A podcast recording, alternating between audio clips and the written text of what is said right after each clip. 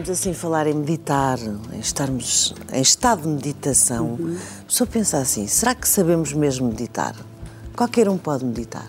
Qualquer um pode. E às vezes nós criamos uma ideia do que é meditação e a pessoa diz eu não consigo, porque é uma ideia. Na hora que eu começo a perceber o movimento da mente, está bem. Ela não vai ficar quieta o tempo todo. A mente é movimento e transformação. Mas é bom ter uma postura correta. Hum. Então nós sentamos e alinhamos a coluna vertebral. Estamos sentadas nos isquios, os ossos de Isto baixo. é uma, uma, questão também, se calhar, de equilíbrio, de Isso, eixo. Exatamente. E o eixo de equilíbrio, que a gente fala o eixo axial do corpo, uhum. é os ossos do tórax, do pescoço e da cabeça. Então, alinhamos a cabeça, as orelhas ficam em linha com os ombros e o nariz com o umbigo. Então nós temos um alinhamento que é o alinhamento físico mesmo. Isto está-nos abertura, uma espécie assim de portal. Sim. Até para nos conhecermos, para o nosso autoconhecimento. Exato. E para a respiração melhor, maior oxigenação do corpo porque vem o, o, diafragma se abre, o ombro para trás e para baixo, o diafragma fica aberto. Então podemos respirar melhor. E as mãos geralmente nós colocamos assim, a direita embaixo, a esquerda em cima, e os polegares tocam bem de leve.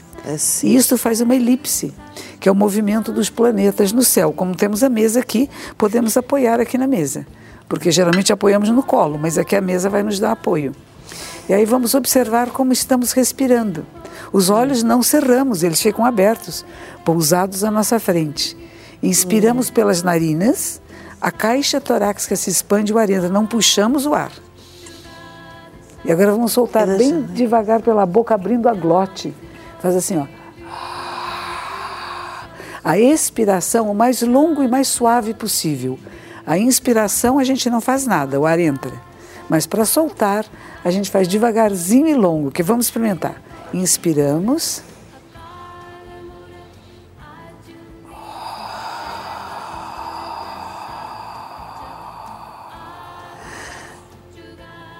As nossas emoções estão neste respirar? Estão. Por exemplo, quando estamos ansiosas, começa aqui. Braveza também aqui em cima. Então a respiração fica mais pulmonar. E o que a gente aprende com a meditação? Colocar a respiração mais para baixo. Exato. Como se fosse de uma criança quase. Portanto, tristeza, uh, rancor, raiva, nós conseguimos controlar essas emoções aprendendo assim conscientemente a respirar. Eu não diria controlar, mas reconhecê-las Reconhecê e usá-las de forma adequada. Não deixar que elas cresçam, que a gente não tenha reações ao mundo, mas respostas. Tornar-se senhora de si mesma, ter respostas adequadas. Porque as pessoas vêm e nos cutucam, não é verdade? Certo. E a gente reage. Em vez de reagir, eu escolho a resposta. Mas primeiro eu preciso perceber o que eu estou sentindo. E a meditação é para perceber. Nossa, alguém falou uma coisa e me ofendeu, eu fiquei com raiva. Raiva, vou xingar, vou bater em alguém. Não, não vou. Falei, nossa, isso é raiva, existe em mim. Eu não teria sobrevivido se não fosse a raiva. Exato. Mas eu trabalho. Faz, parte, faz né? parte da natureza humana. Agora eu trabalho essa raiva e eu posso transformá-la em compaixão. E não é controlá-la, é, é mesmo transformá-la, Transformá é assumi-la. Assumi-la. Às vezes temos que assumir as coisas mesmo. As isto existe, isso. mas eu vou abraçar isto, Isto. para poder. hum, Pronto. Para dar uma resposta diferente. Meu, Isso. o meu equilíbrio. o É meu- isso mesmo. É engraçado. É isso.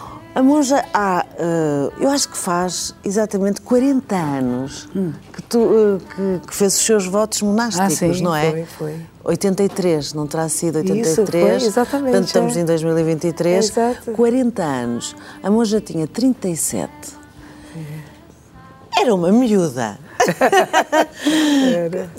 Quando tomou esta opção, eh, para já eh, gostaria de saber é quais são os votos? Os votos que estão aqui, eh, no fundo, imbuídos neste, neste, neste tomar de consciência, mudar a sua vida.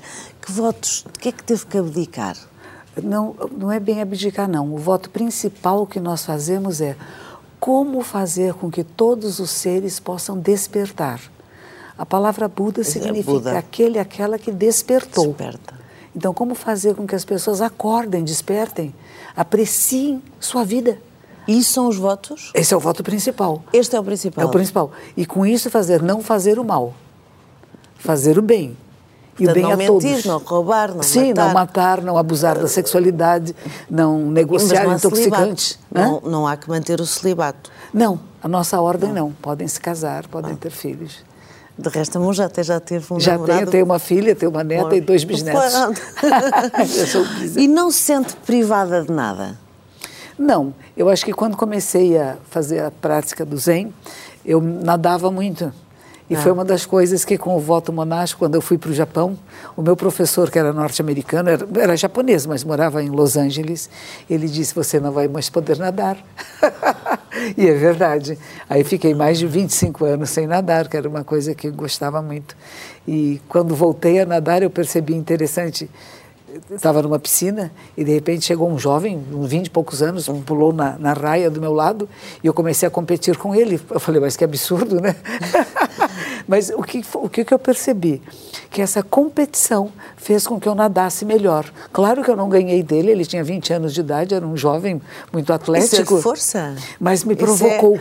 Mas é bom essa é competitividade. Bom. É isso. Então pergunto-lhe uma coisa, quando, é uma mulher com sucesso inacreditável, incrível. Não é inacreditável, é incrível. Tem 3.500 milhões de seguidores. Os seus livros é, é edições que nem pão quente. Tem muitos seguidores em todos os países, em Portugal, sim. claro que sim. Um, o ter sucesso não é um bocadinho, não, não é um paradigma relativamente à ideia do budismo, daquilo que nós a minha superior... Está, está a perceber onde é que Sim. eu quero chegar? A minha superiora no Japão é uma grande escritora. Sim. E ela tem aparece muito na televisão, aparece muito no rádio. E, e ela dizia: se Buda estivesse vivo, ele era um comunicador. Pronto. Ele viajava com seguidores. Só que naquela época os seguidores eram físicos. Então, onde ele ia, ia um grupo grande de pessoas com ele. E ele viajava o país inteirinho para ensinar. Então, assim, Buda era um comunicador, porque faziam críticas a ela. Porque a senhora não está quietinha no seu mosteiro, rezando, meditando. Hum, mas rezar é importante. Sim. É, como meditar, rezar, é, tudo, tudo isso é importante, mas não podemos ficar só por aí. É isso. Não é? Porque temos que espalhar um ensinamento. Espalhar, como provocar os outros a refletir sobre si mesmo e a vida, para tomar decisões acertadas. Não é só repetir o que os outros estão falando, é pensar e deixar que tem um processo nosso mental que é muito bonito, uhum. porque é um computador que está processando tudo. Algumas coisas estão só no consciente, outras estão sendo processadas em níveis mais profundos de consciência. Uhum. E às vezes a gente fala, tive uma intuição é porque processou tão rápido que não passou nesse nível superficial da consciência. Uhum. E muitas coisas vão acontecendo conosco e o computador aqui está processando, processando, processando. E é lindo isto. E quando nós paramos, quando paramos para, para refletir sobre o que Sim. estamos a fazer, se calhar até pensamos assim, eu nem sequer estou a dar valor àquilo que estou a fazer. É isso. A partir do momento que nós somos conscientes disto, uhum. começamos a gostar da conquista pela vida, da conquista isto. pela paz, da tranquilidade. Isto. É isto? É isto. Olha, vou-lhe servir um chá. Gosta Opa. de frutos vermelhos? Sim. E é sensível aos cheiros? Aos odores, sim. Aos odores, não é? É este que vamos agora. Ah, que delícia. Vamos fazer aqui uma prova de chás. Que delícia. Monja, um, os livros na sua vida também são assim um pouco os culpados no bom sentido. Hum, um, daquilo que é, daquilo que transmite, da, da, das suas são porque desde desde criança Sim. que teve um contacto imenso com livros. Sim. Uma mãe super inteligente, Sim. um pai que admirava a mãe pela sua inteligência e, e, admirava mulheres inteligentes e queria que assim o fosse. É verdade. É? O escrever para si é algo inato. Isto vem desde sempre. Desde pequena. É quase um princípio, é. uma libertação também, não? Também, também. E é sempre para mim um pouco surpreendente porque eu nunca decido antes o que eu vou escrever. Tem um tema. Uhum. Por exemplo, a editora me dá um tema, escreva sobre isto. E aí eu deixo este acontecer. Tema, este que foi este agora eu estudei. lançado. Não, este eu tive que estudar Porque bastante. são histórias antigas, São. muito Isto. antigas, de 700 e tal. Isto. ah, no ano de 700 e tal. E Isso. são histórias do mundo inteiro. A Índia, a- a- tudo Da aqui. China, da Índia, China. Japão. Mas muito simples, Sim. mas com grandes ensinamentos, não é? E ao, Isto, e ao mesmo tempo é simples e não é tão simples porque ela não pode ter uma resposta muito lógica, mas é uma Pois não. resposta mais experimental. Por exemplo, o monge pergunta para o professor, ah, porque diz no budismo que tudo que existe é a natureza Buda, a natureza desperta se manifestando, da menor partícula ao maior espaço. E o jovem monge que está à procura da verdade chega ao mestre e diz: Mas o cão tem a natureza Buda? Não, é esse cãozinho lindo que você tem aqui. Eu já sei qual é que Bonitinho, são. cheirosinho. Mu. Exato. Eu quando li pensei, o que é que é O que mu? significa? Então, isso é um tema que se dá para meditar. Porque às vezes a pessoa fica pensando tanto de uma coisa para outra e faz, vou ajudá-lo. Pense o que é mu e vem apresentar mu para mim. Então a pessoa tem que trazer para o mestre o que é mu. Tem que apresentar fisicamente. E já está a pensar. Não é dialogar apenas, mas vai primeiro, toda a mente lógica vai ser exaurida. A gente vai apresentar várias respostas que são lógicas. E o mestre toca um sininho e diz: não, não, não, até que a pessoa percebe que Mu é a si mesmo e tudo que existe. E tudo que está. Porquê 108 contos e parábolas orientais e não 100, 110? eh, Porquê 108? Os malas budistas, e você tem um aqui, eles geralmente são de 108 contas, que seriam 108 portais para o despertar. Exatamente. Aquilo que Tem seria. uma lógica. Não é bom? Tão Aquilo bom. que seria um obstáculo na vida se torna um portal. O que nos parece que está nos atrapalhando é a oportunidade de crescimento e de penetrar na verdade. Uhum. Então, são 108 portais para o despertar. Por isso que eu escolhi o número 108. 108, tinha que haver mesmo uma razão. E este livro sai, sai desse fruto de, de- é fruto de uma grande pesquisa exaustiva. sim. É uma coisa que eu adoro quando a monja diz, porque eu trabalho. Sim. Eu gosto de trabalhar, eu trabalho todos os dias. É isso. E a realidade é que não para. É isso. Entre as palestras, entre aquela caminhada zen, nos Ah, parques sim. públicos. É uma delícia. lindo. É gostoso, é bom. Tem assim uma vida mesmo intensa, mas faz questão de a ter e gosta e, Ah, e estar sempre presente para as pessoas. Ah, sim, sim. Eu não, eu não tenho férias. Não. Aí quando a pessoa quer tirar férias, vou fazer o que nas férias? Vou escrever, vou, vou dar entrevistas, vou entrevistar pessoas, vou... Portanto, continuar a fazer o que faz. Continuo fazendo. A monja é eh, descendente de português, o seu Sim. pai, de Guimarães, não era? Ou Vieram avô, de Guimarães, avô. meus avós. A sua avó de Vila Nova de Gaia. Pois é, como sabes. Ah, não, eu gosto, e depois gosto da história. Eu Ai, acho que que a bom. história também faz as pessoas. E minha avó sempre dizia, a Santa Terrinha. A Santa Terrinha. E ela queria muito voltar para cá, nunca voltou. Casou-se com meu avô, teve três filhos aqui em Portugal e foi para o Brasil antes da Primeira Guerra Mundial. Meu, meu pai já nasceu lá em 1916. Eles fugiam da guerra. Havia uma grande preocupação em toda a Europa né, com a guerra que estava vindo, então eles foram para o Brasil. Meu professor, meu, pa- pa- meu avô era professor de ah, latim, português e francês. E ele trabalhou anos e anos dando aula em três escolas, um período da manhã, de tarde e de noite. E minha avó cuidava da casa dos filhos e de crianças que vinham do interior de São Paulo para estudar na capital. E ficavam hospedados, ela tinha uma hospedaria para crianças e adolescentes. A monja é muito grata a este, eh, o ter crescido num meio sociocultural muito evoluído. Sim, Muito é evoluído. verdade. Com uma mãe professora, com um pai. Isso, os dois. Uh, Vocês, a sua irmã, uh, foi para a medicina. É, Portanto, professora tudo também. isto estamos a falar de um tempo onde nem sequer as mulheres estavam até nos cursos de quando entrou para jornalismo, quando foi Sim. tirar o curso, é quase pioneira desta, desta situação de vida, não é? Só tinham duas mulheres na redação de 70 homens. Oh, mas então pergunto-lhe, porque o jornalismo tem muito a ver com a sua natureza, Ah, sim, porque é sim. curiosa, porque gosta de Sim. perceber. E, mas de alguma maneira o jornalismo ah, desiludiu-a. Não é que bem me desiludiu. O que aconteceu com o jornalismo? Primeiro, ele me fez ter uma percepção maior da realidade. porque vivia num locus familiar, né? Neste- O grupo da família, o grupo do bairro em que morava, das escolas que frequentava. E quando começa a entrevistar pessoas de todas as áreas diferentes da sociedade, e nós tínhamos um governo militar na época, Sim. começa a pensar como que pode mudar a sociedade sem violência.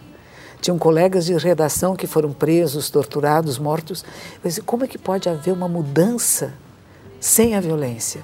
E aí eu começo a pensar em outras maneiras de ser e estar. E é possível, não é? E é possível. Como é que a monja olha para tudo isto? Uma guerra na Ucrânia, um Nossa. conflito Israel-Palestina-Hamas, eh, a própria pandemia também, Sim. que você chama de karma coletivo. Sim. Hum, como é que olha para isto? Como é que, o que é que aconteceu à humanidade que nem sequer olha para a história, para o passado, que já fez sofrer tanto? Isso. E ainda estamos neste ponto. Parece que não Não aprendemos. evoluímos. Não, não aprendemos.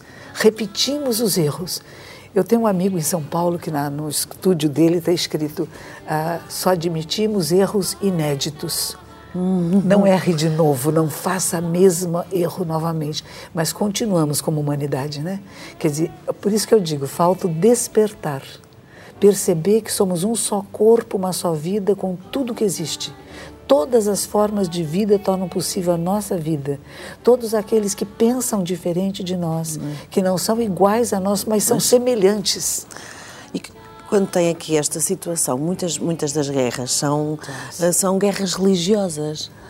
O nome religioso se coloca, Sim, se coloca. mas é poder, é terra, é dinheiro e é fama. Na verdade, nós ainda não saímos desse lugar da ganância. Ganância, raiva e ignorância são os três venenos que pegam o ser humano. E a pessoa acha que não está envenenado. É o vírus. É um vírus pior do que o coronavírus. Porque é- ele, também, como o coronavírus, é invisível. E a pessoa acha que não tem. Estamos num karma coletivo É um neste, karma coletivo. também. Sim, e é um horror, né? também, não é? E é um horror o que a gente vê. Né? O, o que foi feito em Israel pelo Hamas e o que Israel está fazendo com a Palestina agora é medonho. E nós assistimos isso na televisão, são crimes hediondos sendo cometidos todos os dias. E as pessoas tomam partido, deixam daquele, não tem partido. O partido é a vida, é a não violência. Temos que chegar nisso e é possível chegar nisso. Mas temos que, tem que ser todo um coletivo, não É é? um coletivo. Todo um coletivo. hum, E as lideranças internacionais, as grandes fortunas internacionais que produzem armas e que gostam das guerras, eles têm que despertar. Porque é uma calamidade isto. Ficar dando armas para este, para aquele, para este, para aquele, vamos nos matar, para quê? Se nós podemos dialogar e criar espaços, né? Espaços coletivos para todos nós. Então a monja, quando se desilude com o jornalismo, tem exatamente a ver com o poder. Tem. Foi a desilusão do poder, desta Sim. ganância, desta. E eu havia feito uma matéria que eu tinha entrevistado muitas pessoas e um jovenzinho que eu entrevistei, ele ele era ele se achava muito feio. Eu escrevi na matéria que ele não era feio, que ele se achava feio, não era. Pois o copydesk, o que corrigia, tirou essa palavra que se achava e diz o menino que é feio. Eu falei, gente, vocês não podem modificar um texto meu que foi assinado. Porque eu feri um jovem, um adolescente, num momento precioso da vida, porque nós estivemos juntos por uma semana num barco e eu convenci, eu e a fotógrafa que estava comigo, que ele não era feio, ele estava um problema da idade, das espinhas, né? E aí a minha matéria sai dizendo que ele era feio. Eu falei, gente, você pode ter magoado um ser humano para sempre. E você assinou meu nome. Eu falei, preciso de uma licença. E aí me afastei do jornal, falei, porque nós éramos muito românticos, nós estávamos num jornal Portanto, novo. a quebra do romantismo. Acabou o romantismo. Acabou o romantismo. E acabou. Eu já não quero fazer não parte quero deste fazer sistema. parte disso, não. O, o, o, homem, o, o copydesk que havia mudado matéria, disse, ah, eu estava cansado. Eu falei, nós nunca tivemos isso de estar cansado. Não, Não pode. não pode. É tão importante o que a gente escreve, cada palavra, cada vírgula, cada ponto. Pode mudar um Pode mudar e pode ferir alguém. Ferir. E a minha proposta nunca foi ferir o jovenzinho. Ai, moça, que maravilha. Olha, vamos só aqui provar outro chá. Agora vou-lhe dar do Japão. Vamos. Vamos ao Japão. Este aqui está uma delícia. Que é este, que é, olha, mais uma vez, as pessoas em casa não. Mas estão a sentir. Nossa, acho que estão a sentir o que está a delícia. acontecer. E este chá é mesmo revigorante. Japão. Viveria no Japão. Eu sei que viveu, mas assim, Sim. o Japão para si é o, o sítio. O, tem a ver mais consigo do que, por exemplo, o Brasil. Não, não, não, não tem. O, o, Japão foi uma experiência belíssima. Eu gosto de ir para lá. De tempos e em grande, tempos. Grande, é, grande. Sim, de tempos em tempos vou ao Japão. Mas foi onde eu fiz toda a minha formação monástica, né? Uhum. E, e, que não foi fácil. Porque todo mundo pensa que estão as monjinhas lá em meditação muito... e se amando. Não, não. Estamos brigando. Há sacrifício, há dedicação hum. e há, há disciplina. A disciplina também é um eixo fundamental. É para se criar. Uh... É isso. Criar um ritmo de um vida, ritmo de vida. um hábito. Tem duas expressões: o hábito faz o monge e o hábito não faz o monge. O hábito é apenas vestir a roupa Exato, não, não faz o monge, mas fazê-lo regularmente. Isso faz uma pessoa se tornar um monge, mas é a prática diária. E a, o mais difícil na prática do mosteiro, relações humanas. Mesmo dentro do mosteiro. Mesmo do mosteiro porque uma quer mandar na outra, uma quer dizer, não ah, é? Tudo, tudo acontece. Tudo acontece, é ser humano. Claro. Quando eu cheguei no mosteiro, minha superiora disse: Não pense que são todas santas aqui. Somos seres humanos e é como se pusesse pedrinhas numa jarra, tampasse a jarra e sacudisse. Vai bater uma ponta na outra. Quem ficou redonda, quem não tem mais pontas, não fere nem é ferida. Não é fácil, mas pois é um não. caminho bem interessante. E também com as fragilidades. Sim. Não é só essa parte de, de, de da espiritualidade, de da sim, meditação, mas... mas as fragilidades de cada um, tudo Sim. está ali presente. E cada um vem de uma família diferente, de experiências diferentes. Uhum. Nós não somos iguais. Nós somos semelhantes, mas não iguais. E como compreender a pessoa que não é igual a você? Não querer que ela se torne você, Exato. mas que ela se torne quem é, na sua plenitude. E outra coisa, oh, mas quantas vezes nós achamos que uma determinada pessoa é assim? Nós temos uma imagem, nós projetamos uma imagem da pessoa que pode não ter absolutamente nada a ver Isto. com aquilo que nós achamos que aquela pessoa é. Isto. Como é que nós vamos descobrir quem é realmente aquela pessoa? Isto. Como? Como temos que descobrir quem somos nós. Primeiro, Porque isso, este é o princípio. Porque criamos imagens de nós. E às vezes não é o nosso eu verdadeiro. O nosso eu verdadeiro está escondidinho lá dentro. Nós também fantasiamos sobre nós Fantasiamos. próprios. Imenso. E temos que nos encontrar. E quando a gente encontra o eu verdadeiro, percebe que não tem nada fixo, nem nada permanente. Como é que nós então está livre. Como é que nós nos encontramos? Este olhar para dentro. Essa E meditação. isso tem que ser um caminho solitário, tem que ser um. Não, é, é coletivo. O que é interessante, o que é importante no mosteiro é isto. Não é você fechada numa cela. O mosteiro japonês é tudo no coletivo. Os quartos são coletivos, o banho é coletivo, tempo. refeição É é, tempo. coletivo. É estar junto Estar jun- e em silêncio. Quando a gente está junto em silêncio, nós entramos num nível de intimidade maior do que quando falamos. É muito íntimo estar quietinho. E a gente sentava todas as manhãs 50 minutos Assim. uma ao lado da outra, em silêncio. Não podíamos falar até terminar a liturgia matinal. Então, primeiro tinha 50 minutos de meditação, depois íamos em silêncio até a sala das preces, fazemos leitura de textos antigos, com sinos tocando, ofertas de incenso, e depois que nos cumprimentávamos. Manter o silêncio desde o último período da meditação da noite, que terminava às nove e meia, até mais ou menos às sete e meia, oito da manhã. E é gostoso. No começo estranhamos, depois é tão agradável. Mas é um, um hábito. É um hábito. Então se Que vem um de hábito. dentro, Que vem de que dentro. faz o monge. Isso. Não é de fora para dentro. Tem um monge que eu conheço, ele chegou no mosteiro masculino e disseram para ele: sempre que você passar em frente desse altar, tem que fazer uma reverência. E ele era um mocinho muito irreverente. Ele dizia, mas que história é essa, toda hora fazer reverência? Eu não gosto disso, mas fazia, porque os superiores estavam olhando. Ele dizia, depois de alguns anos, se eu passo por lá e não faço a reverência, me sinto mal. Se tornou um hábito, se tornou uma coisa minha. E é isto. Quando é que alguma coisa se torna nossa? Começamos imitando, copiando, até para falar. Mamãe, papá, mamãe, até que a gente começa a escolher palavras. Começa a refletir, lê livros, estuda, vai para a escola, encontra pessoas diferentes e aprendemos a ser quem somos. Mas isso que somos é um apanhado de muitas pessoas, de muitas relações, de muitas experiências. Por isso quem diz não tem nada fixo nem permanente. Cada encontro que temos nos transforma um pouquinho e a gente vai absorvendo isso. Das pessoas que encontramos. Monja, foi importante para si esta vivência toda que teve? Sim. Uh, portanto, tem 40 anos de monja, Sim.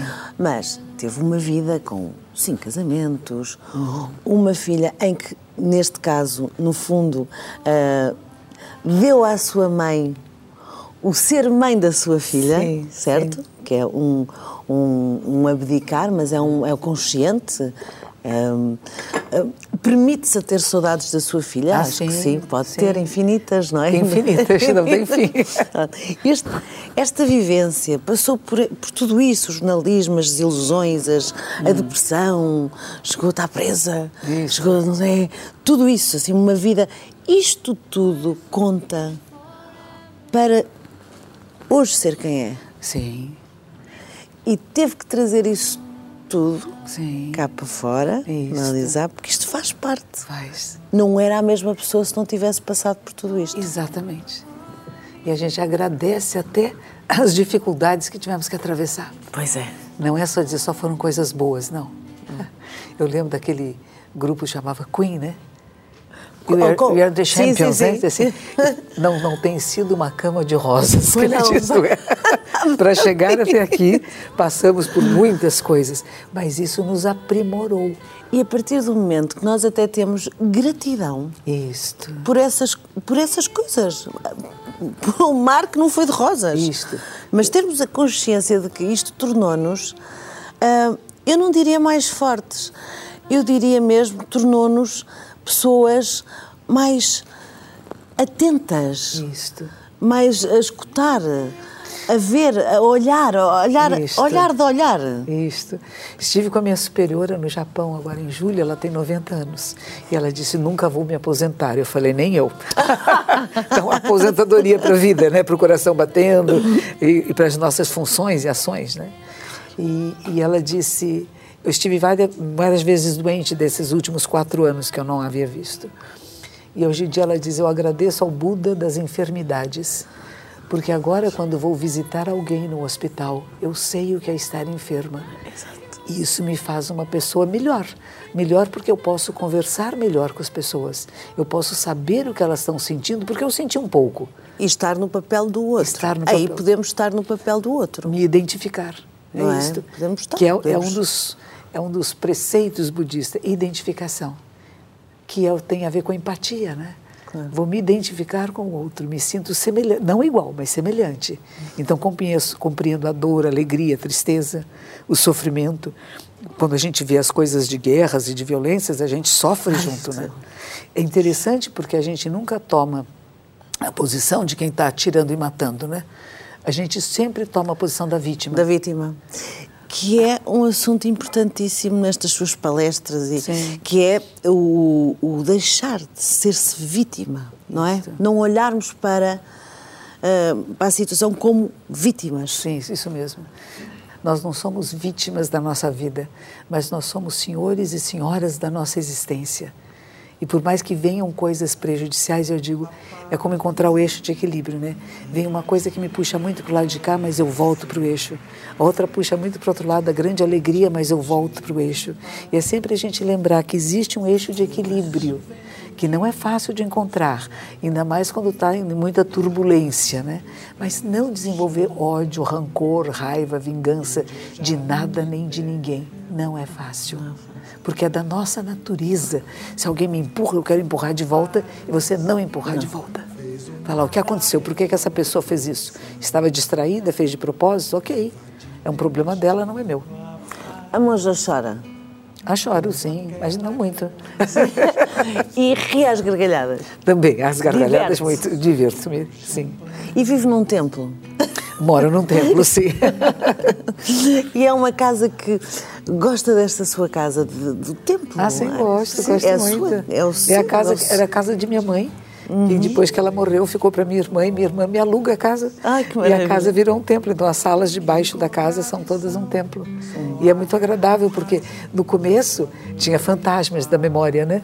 Eu Exato. entrava na sala e lembrava, minha mãe sentava aqui, meu pai esteve aqui, minha tia, tínhamos saraus, coisas familiares. E, de repente, com a chegada dessas pessoas novas que vêm meditar, a casa se purificou. Ela se tornou agora um templo e eu não tenho mais essas memórias da casa, porque eu tenho as memórias agora das pessoas que praticam, que vêm, que se tornam monges, que são praticantes comigo. Então lá estamos outra vez nesta situação do ter que abraçar aquilo Isso. que nós tínhamos uma determinada ideia Sim. e torná-la uma coisa nova, Isto. uma alguns chamam de transmutação, né? Transmutação. Transmutação, a transformação que transmuta, que mexe, que mexe no nosso interior também, né? Não é, uma, não é só uma mudança, vamos dizer, o cenário faz mudar o nosso, o nosso comportamento, não é verdade? Uhum. Depende de onde nós estamos. Estamos no meio de uma floresta, que estamos nessa cozinha tão linda, onde quer que a gente esteja, a gente muda um pouquinho a nossa, o nosso comportamento. Uhum. E é interessante. É um pequeno detalhe que faz as mudanças lindas. Faz a diferença. E a gente se adapta. Ser humano tem a capacidade de adaptação maravilhosa. E da sobrevivência? É, e da sobrevivência. E sempre essa procura da sobrevivência. E não é sobrevivência individual, né? Uhum. É no coletivo, de pensar que a gente só sobrevive se tiver águas limpas, terras férteis, ar puro, que você até me perguntou antes como é que vive em São Paulo com tanta Sim, poluição. Tanta poluição. E a poluição sonora, auditiva, olfativa, né? Sim. Eu, eu, às vezes, em São Paulo, fico com um pouco de asma, de bronquite, porque o ar é muito poluído. É, muito poluído. Quando eu saio, e aqui em Portugal é uma beleza para mim. Uhum. É muito mais límpido o ar. O ano passado que eu vim, e eu. Acho que foi ano passado, retrasado, que estive aqui. E eu sei que eu estava com muita bronquite, voltei limpinha para São Paulo, eu fiquei tão feliz. eu percebi, despoluiu. Despoluiu. Monja, obrigada. Muito obrigada. Bem. Olha, gratidão por ter estado aqui e por nos trazer aquilo que é tão. é essência. vida. É isto. Podemos dar graças. Graças é, à é, vida em plenitude. Vida, não é? É. Vida. É vida. Viver com plenitude, com prazer na existência. Não há nada pelo qual matar nem morrer, mas viver. E viver é essa transformação contínua. E a gente escolhe a direção que quer ir. É o livre-arbítrio, né? Podemos escolher o caminho do bem, da harmonia, do respeito, da inclusão, do amor. E aí a gente é Como feliz. é que se faz? Assim. Obrigada. Obrigada. A paz invadiu meu coração. De repente me encheu de paz, como se o vento de um tufão